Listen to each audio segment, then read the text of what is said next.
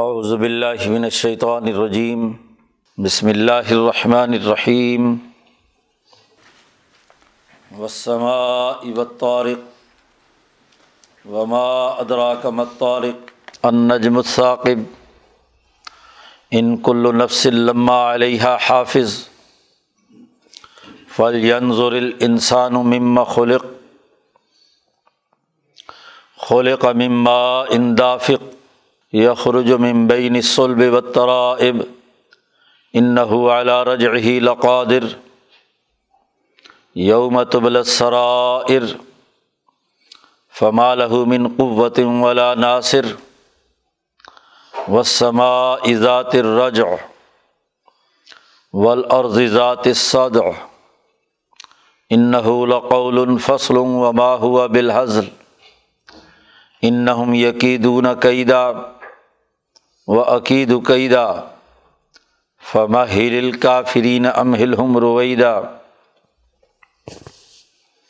یہ صورت الطارق ہے۔ مکی صورت ہے۔ اس صورت مبارکہ کا بنیادی موضوع وہی ہے جو صورت البروج کا ہے۔ یہ پچھلی صورت کا تتمہ ہے۔ اس کا جو مضمون بیان کیا گیا تھا۔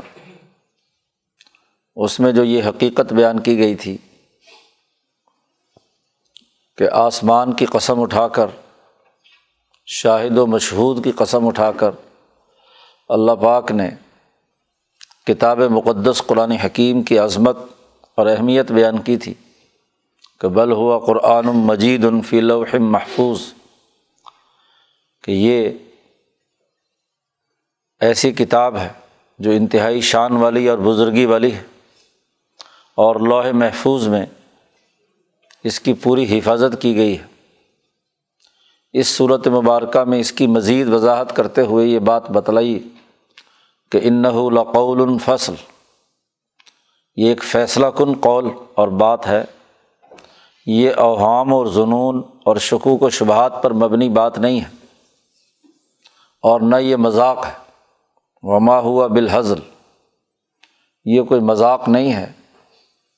محض کچھ جنون و اوہام نہیں ہے۔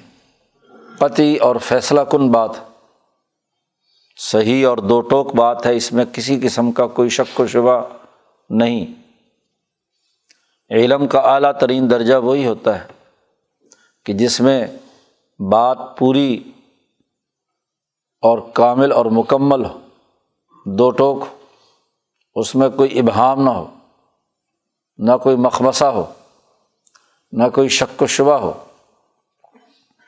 تو کتاب مقدس قرآن حکیم کی اہمیت اور عظمت کا جو سلسلہ پچھلی صورت میں بیان کیا گیا تھا، اسی کی مزید تکمیل اس صورت میں کی گئی۔ پچھلی صورت میں قسم اٹھائی تھی وہ سماعی ذات البروج۔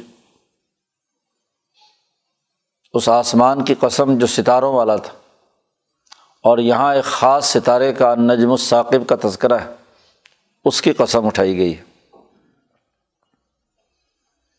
وہی جو روحانیتی اور فلکیاتی نظام پر غور و فکر کرنے والے لوگ ہیں انہیں کو یہ بات سمجھائی جا رہی۔ ہے چنانچہ یہاں اس صورت کا آغاز بھی اسی سے ہوا کہ وہ سماعی و طارق قسم ہے آسمان کی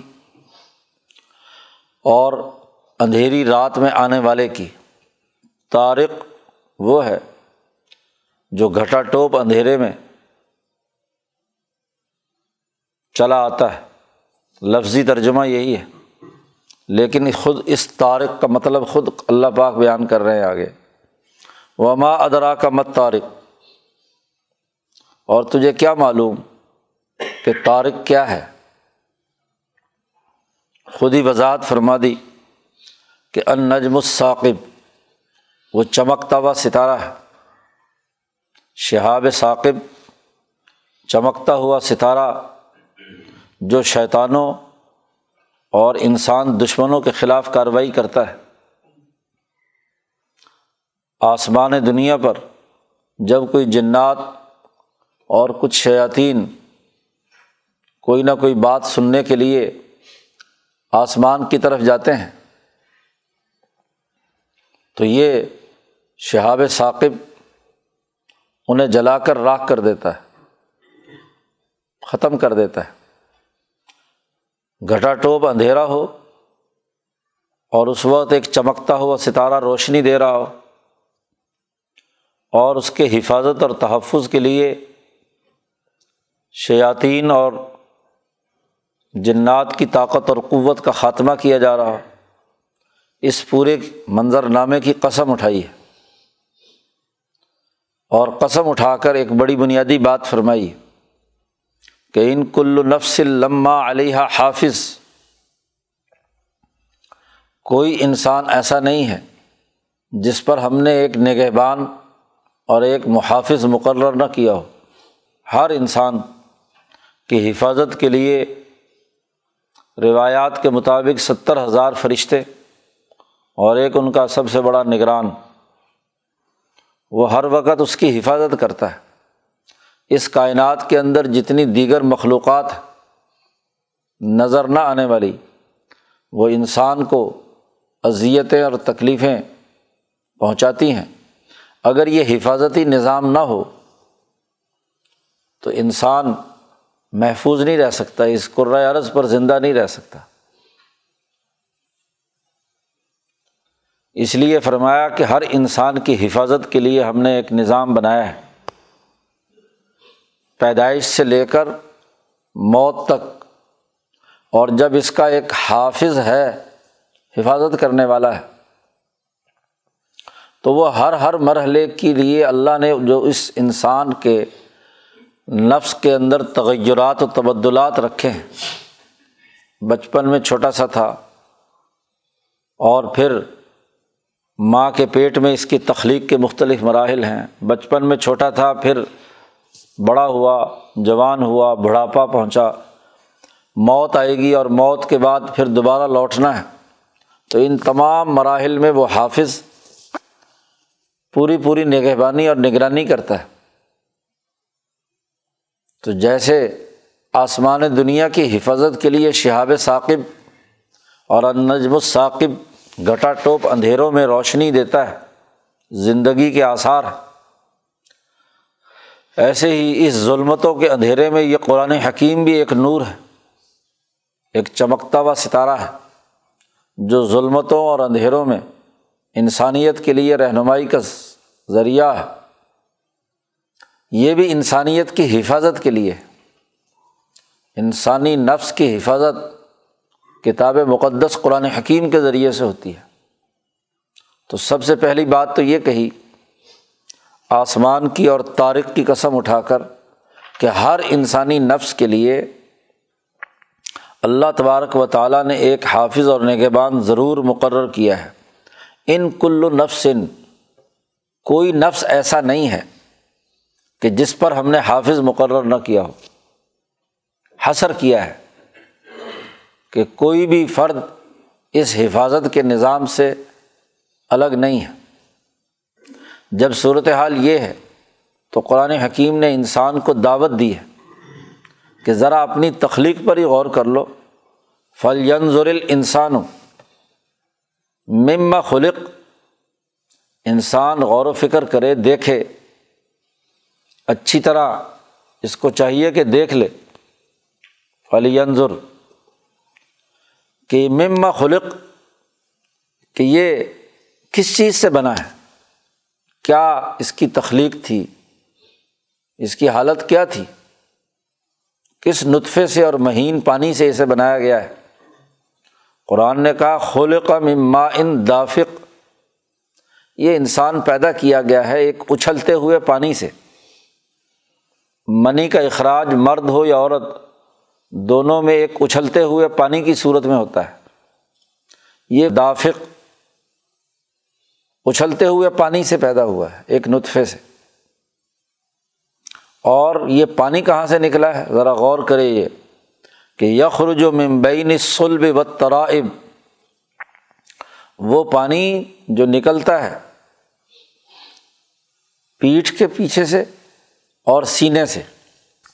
ترائب بھی ہے اور سل بھی ہے، چھاتی سے بھی اور پشت سے بھی۔ جی۔ اب یہ انسان کی پیدائش کا جو نطفہ وجود میں آتا ہے، یہ اچھلتا ہوا پانی، یہ انسانی پورے جسم کا نچوڑ ہے۔ یہ اس کے سینے اور چہرے کی طرف سے بھی جتنی رگیں ہیں، وہ اس تک اس منی کو بنانے میں کردار ادا کرتی ہیں۔ اور ایسے ہی اس کی پیٹھ، اور پیٹھ میں خاص طور پر وہ دماغی نظام، نروس سسٹم جو ریڑھ کی ہڈی کو مضبوط کرتا ہے اور تمام سگنلز دماغ سے نیچے تک پہنچتے ہیں۔ تو دماغ کی طاقت اور توانائیاں بھی اس میں شامل ہیں۔ اسلب صرف پیٹھ ہی نہیں، پیٹھ کا پورا کا پورا نظام دماغ کے ساتھ وابستہ ہے۔ دماغ اگر ایکٹیو نہ ہو تو یہ اچھلتا ہوا پانی باہر نہیں نکل سکتا۔ تو دماغ کی اور پوری پچھلی پیٹھ کی تمام توانائیاں اور قوتیں اس جوہر کے اندر شامل ہیں۔ اسی طرح جگر، قلب اور گردوں کی تمام قوتیں جو سامنے ہوتی ہیں، ترائب پر ہوتی ہیں، ان تمام کی توانائیاں اور طاقتیں، قوتیں تمام چھوٹی چھوٹی باریک رگیں وہ اس منی کو پیدا کرنے میں ایک بنیادی کردار ادا کرتی ہیں۔ کچھ مفسرین کا خیال تھا کہ ترائب سے مراد عورتیں ہیں اور سلب سے مراد مرد۔ لیکن اب جدید تحقیقات سے یہ بات ثابت ہو چکی ہے مرد ہو یا عورت، دونوں کی دونوں قوتیں بیک وقت کام میں آئیں تو یہ اچھلتا ہوا پانی باہر نکلتا ہے۔ تو خواہ الگ الگ ہو۔ ممکن ہے کہ عورتوں میں زیادہ چھاتی کی طرف سے آئے اور مردوں میں زیادہ تر پشت سے آئے۔ تو بہرحال قرآن حکیم نے مطلقاً بات کہی ہے کہ یہ اچھلتا ہوا پانی نکلا ہے اسلب و ترائب اس سے پہلے قرآن حکیم کئی جگہ کہہ چکا ہے کہ یہ انسان پیدا ہوا ہے مٹی سے۔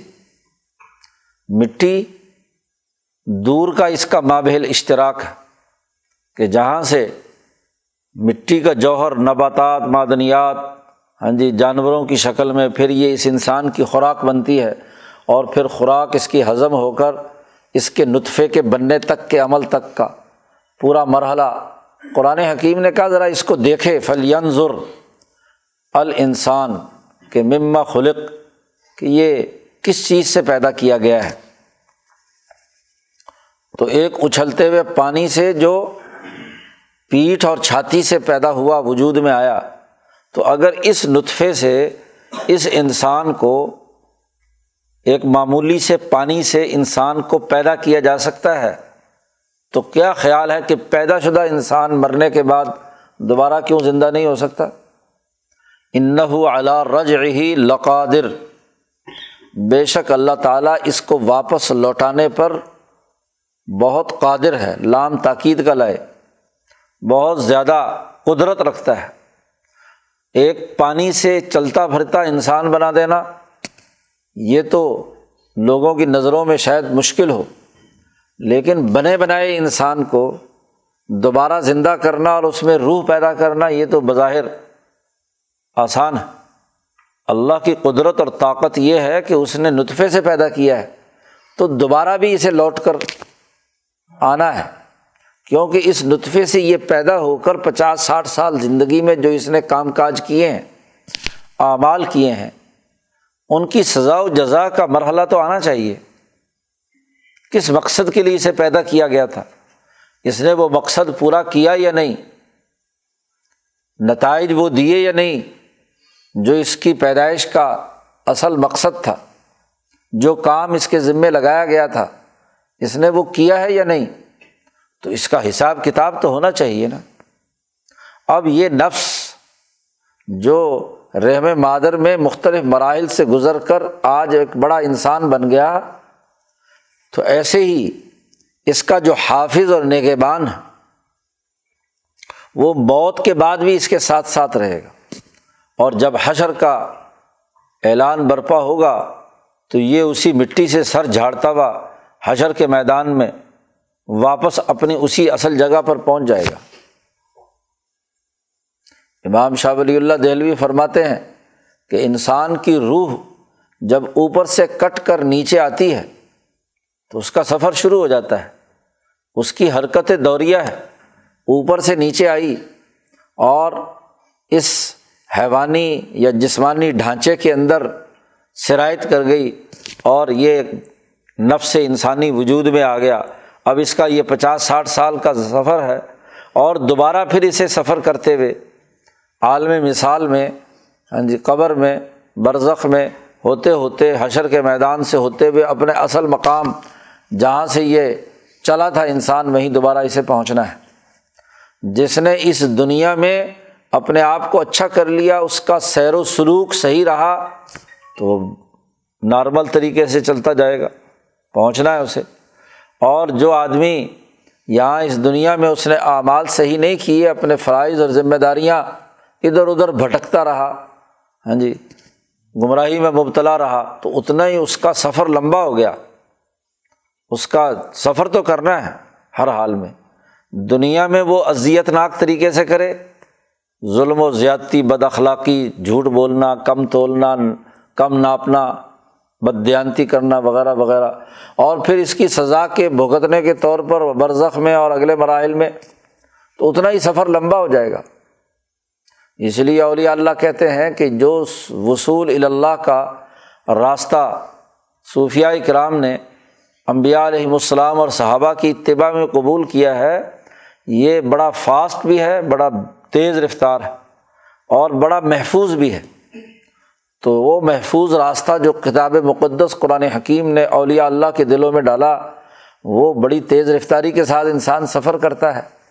پہنچنا تو ہر ایک کو حضرت باری تعالیٰ کے دربار میں ہے، لیکن جو صحیح رخ پر چل رہا ہے تو وہ بڑی جلدی پہنچ جائے گا اور سہولت سے پہنچ جائے گا۔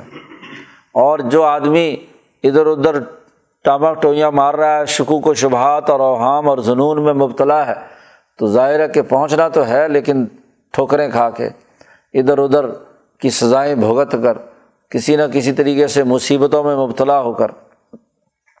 تو اللہ نے کہا ان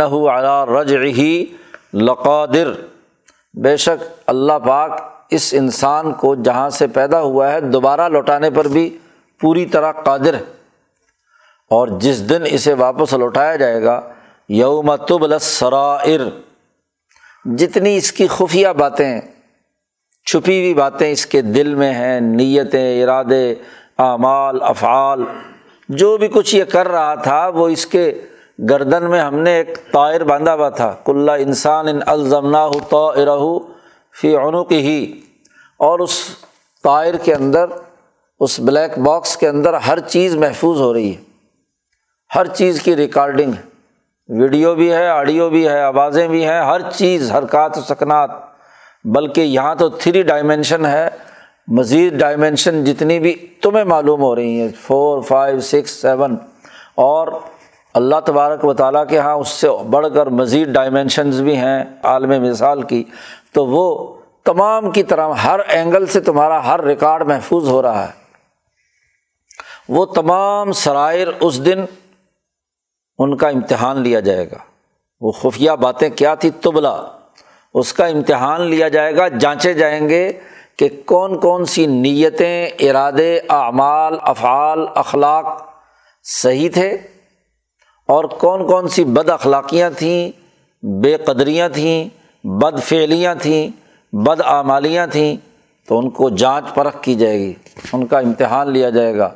حساب کتاب ہوگا۔ اور جب یہ حساب کتاب ہو رہا ہوگا تو اس انسان کی نہ تو ذاتی ایسی طاقت اور قوت ہوگی کہ یہ امتحان سے بچ نکلے اور نہ اس کی کوئی مدد کرنے والا ہوگا۔ فمال من قوت ولا ناصر۔ انسان کسی بھی مصیبت سے، کسی بھی آزمائش سے بچنے کے دو ہی راستے ہوتے ہیں۔ یا آدمی خود اتنا پاورفل ہو، پہلوان ہو کہ جو اس کو امتحان میں ڈالنے والا ہے، مصیبت میں ڈالنے والا ہے، اس سے جان چھوڑا کر بھاگ جائے۔ اور اگر خود کمزور ہو تو کوئی ایسا مددگار طاقتور ہو کہ جو اس کو چھڑا کر لے جائے۔ لیکن اللہ کے دربار میں جب یہ سب حساب و کتاب ہو رہا ہوگا تو اس وقت اس نفس کے لیے کوئی طاقت نہیں ہوگی اور کوئی اس کی مدد کرنے والا نہیں ہوگا۔ اس کا حافظ اور نگبان اس کو پکڑ کر وہاں پہنچا دے گا۔ دربار بارگاہ الہی میں اور وہاں تمام سرائر تمام چھپانے والی جتنی بھی دنیا کی چیزیں ہیں، وہ سب کی سب ان کی جانچ پرکھ ہوگی، حساب کتاب ہوگا۔ قرآن حکیم نے پہلے آسمان اور تاریخ کی قسم اٹھائی، النجم الثاقب کی، اور یہ بنیادی حقیقت بتلائی کہ یہ انسانی نفس ایک ایسی مخلوق ہے کہ بنی تو مائع دافق سے ہے، اچھلتے ہوئے پانی سے ہے۔ لیکن اس کے اندر جو روح آئی ہے، نقطۂ نورانی، وہ شہاب ثاقب کی طرح ان اندھیروں میں، جسم کی ظلمتوں میں یہ نور کی طرح چمک رہی ہے۔ حضرت الامام شاہ ولی اللہ فرماتے ہیں کہ اس کے اندر جو روح حقیقی اوپر سے آتی ہے، وہ ایک نور ہے۔ روح کی تعریف کی ہے شاہ صاحب نے کہ وہ حقیقت الفردانیتن و نقطۃ النورانیتن وہ ایک ناقابل تقسیم حقیقت ہے۔ جس میں کوئی تقسیم نہیں، بہت ناقابل تقسیم ایک وجود ہے اور وہ نقطۂ نورانی ہے۔ یجل ان طور حاضل اطوار المتغیرت المتغیرہ۔ اور وہ ایسا نقطۂ نورانی ہے کہ وہ انسان کے ہر ہر مرحلے کے تمام پہلوؤں کو روشن رکھے ہوئے ہے۔ چمکتا ہوا نقطہ۔ تو جیسے اس پوری ظلمتوں کی اندھیری رات میں نجم ثاقب چمکتا ہوا ستارہ روشنی بکھیر رہا ہوتا ہے، ایسے ہی اس انسانی جسم کی ظلمتوں کے اندر وہ نقطۂ نورانی جو اس کے تمام مراحل کو روشن رکھتا ہے، اور وہی اس کا حافظ بھی ہے۔ اس کی نگرانی کر رہا ہے، حفاظت کر رہا ہے۔ یہ محفوظ ہے، یہ فنا نہیں ہونا۔ تمہارا خیال ہے کہ ہم مر گئے، کھپ گئے، ہڈیاں ہماری گل سڑ گئیں، تو بس ختم ہو گیا دنیا ختم ہو گئی۔ نہیں، یہ نقطۂ نورانی اپنے ساتھ پورے نسمے کو لے کر اس دنیا سے آگے جاتا ہے، اور وہ اس کی پوری پوری حفاظت کرتا ہے، اس کے اعمال کی بھی، افعال کی بھی، اس کے اقدار کی بھی، خیالات کی بھی، سرائر کی بھی۔ ہر چیز کی وہ حفاظت کر رہا ہے، اس کے اندر ہر چیز محفوظ ہے۔ تو پہلے تو یہ انسان کی حقیقت واضح کر دی۔ اب اس انسان کے لیے ایک فیصلہ کن قول کی ضرورت ہے۔ تو دوبارہ قسم اٹھائی۔ و سوائے ذات رجا ولعرض ذات صدا آسمان کی قسم اٹھائی کہ جہاں تمام چیزیں لوٹ کر وہیں جانی ہیں۔ خود آسمان ایک خاص گردش، فلکیاتی نظام ایک خاص گردش کے ساتھ حرکت پذیر ہے۔ اور وہاں سے جتنی بھی چیزیں اس عرض پر ریڈیشن کے ذریعے سے آ رہی ہیں، اور عرض اسے آبزرو کر رہا ہے، اور یہ عرض کی جو ریڈیشنز ہیں، وہ بھی الہیہ سعد الکلیم الطیب والعمل الصالح یرفع، وہ دوبارہ لوٹ کر آسمان کی طرف جا رہا ہے۔ تو آسمان اور زمین، آج تمام سائنسدانوں نے بات واضح کر دی کہ ہر چیز کی اپنی ایک ریڈیشن ہے اور ایبزرویشن ہے۔ اس کو آبزرو کرتا ہے۔ تو دونوں طاقتیں اور قوتیں ہر ایٹم کی ہیں۔ تو زمین کی بھی جو اتنے ایٹموں پر مشتمل ہے، آسمان بھی۔ تو یہ دونوں جو ارجا ہے اور اسدا ہے زمین جو پھوٹ نکالنے والی ہے، جس میں سے ہر چیز نباتات، معدنیات، خود انسان کی جو نطفے کی پیدائش ہے انہیں غذاؤں کے ذریعے سے، اس کے ماں باپ اور اس کے آبا و اجداد کے ذریعے سے۔ ہاں جی وہ گویا کہ وہ بھی اسی مٹی سے پیدا ہوا ہے۔ تو جسم انسان کا جو مٹی سے بنا اور روح جو آسمان سے آئی ہے اور وہیں لوٹ کر جانا ہے اس نے، تو اس آسمان کی قسم اور اس زمین کی قسم، جس کی نتیجے میں یہ انسان تخلیق پذیر ہوا ہے اور اس کا یہ نفس ہاں جی جو روشن نجم ثاقب کی طرح چمک رہا ہے، اس کی پوری حفاظت کر رہا ہے۔ تو اس نفس انسانی کے لیے ایک فیصلہ کن قول کی ضرورت ہے۔ تو آسمان کی قسم اور زمین کی قسم ان لقول الفصل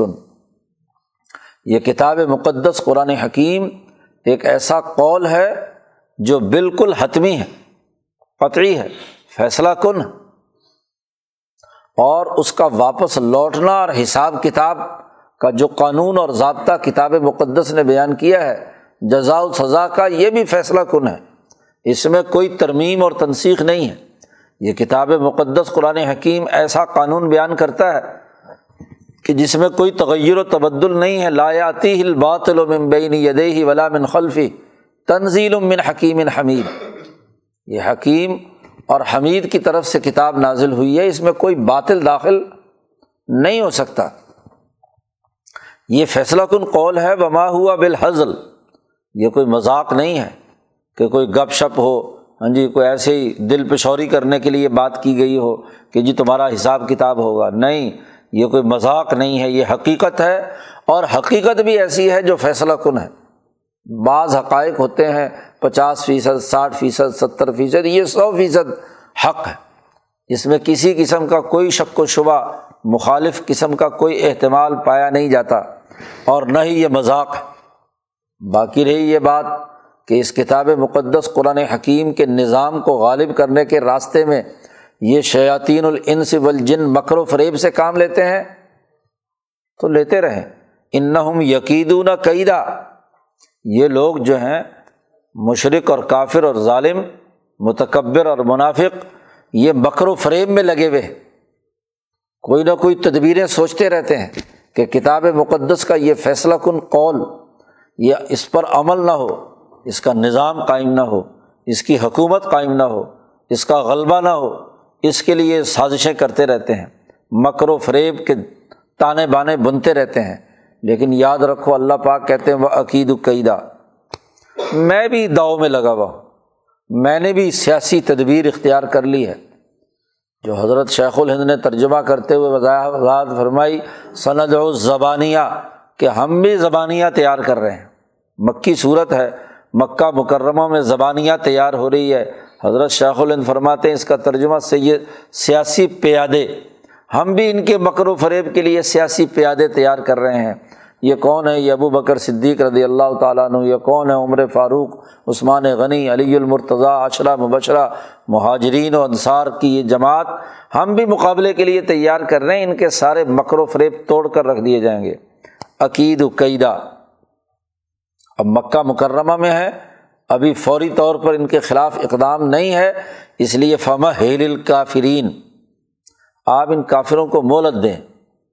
جی ان کے خلاف ابھی بد دعا کی بھی ضرورت نہیں ہے اور عملی اقدام کی بھی ضرورت نہیں ہے۔ لڑائی بھڑائی کا ابھی موقع نہیں ہے، ابھی تو تیاری کرو۔ ہاتھوں کو روکو، کفو عیدیا کم ہاتھ روک لو ابھی۔ ابھی تو تیاری کا موقع ہے۔ جماعت بناؤ، طاقت اور قوت پیدا کرو۔ ام ہل ہم رویدہ۔ ان کو کچھ دنوں کی تو مہلت دیجیے مکہ مکرمہ میں یہ صورت نازل ہو رہی ہے۔ ابھی کچھ دن ہی ہے دو چار پانچ سال ہیں۔ ان شاء اللہ بدر میں ان کے تمام مکر و فریب توڑ کر رکھ دیے جائیں گے۔ فتح مکہ تک کے تمام غزوات و جہاد میں ان کے تمام سازشیں اور مکر و فریب ختم کر دیے جائیں گے۔ اپنے خیال کے مطابق تو بڑا دو چل کر آیا تھا ابو جہل کہ جی یہ چھوٹی سی جماعت ہے، اس کو ہم راستے سے ہٹا ہی دیں، یہ کبھی ہمارے تجارتی قافلوں کو نشانہ بناتی ہے، کبھی کچھ کرتی ہے، کبھی کچھ کرتی ہے۔ تو بڑے بکر و فریب اور پوری لاؤ لشکر کے ساتھ پہنچا تھا۔ لیکن اللہ نے جو اس کے مقابلے میں تدبیر کی، تین سو تیرہ کی دلیری، ان کی صف بندی، ان کی تنظیمی طاقت اور قوت نے اس کے تمام مکر و فریب کو توڑ کر رکھ دیا، تانے بانے توڑ دیے۔ خود بھی قتل ہوا، جہنم رسید ہوا اور اپنے ساتھ ستر بڑے بڑے سرداروں کو بھی جہنم لے گیا اور باقی گرفتار کر لیے گئے۔ تو سارا مکر و فریب ہم توڑ دیں گے۔ ابھی آپ مہلت دیجیے ممکن ہے ان میں سے کچھ لوگ ایسے ہوں کہ جن کو بات سمجھ میں آ جائے اور وہ اس قول فصل کو قبول کر لیں۔ تو جو کر لیں تو ٹھیک ہے، نہیں تو جو مکر و فریب کے اندر ایسے ہو چکے ہیں کہ ان کے دلوں پر مور لگ گئی تو اب ان کے لیے تو سوائے سزا کے اور کچھ نہیں ہے۔ تو قرآن حکیم نے یہاں اپنے انقلابی پیغام کو واضح کر دیا، آسمان و زمین کی قسم اٹھا کر کہ یہ جو انقلابی پیغام قرآن کا آیا ہے، یہ قطعی ہے، فیصلہ کن ہے اور یہ ضرور ایک نتیجہ پیدا کرے گا۔ ان کے مکر و فریب سے گھر بنانے کی ضرورت نہیں، تھوڑی سی مولت دو ان کو، موقع دو۔ تو اس کے بعد ان کا خاتمہ اور ان کا انجام سامنے ہے۔ تو قرآن حکیم نے جو پچھلی صورت میں اپنا مضمون شروع کیا تھا، وہ اس صورت کے اندر مزید اس کی تکمیل کر دی، اس کا تتمہ ہے۔ تو اس طریقے سے قیامت اور دوبارہ پیدا کرنے کے ہاں جی حوالے سے جو صورتیں صورت قیامہ سے چلی ہیں، ان میں ہر صورت میں اسی طرح کی گفتگو کر کے بنیادی نظریہ قرآن حکیم نے واضح کر دیا۔ اللہ تعالیٰ قرآن حکیم کو سمجھنے اور اس پر عمل کرنے کی توفیق عطا فرمائے۔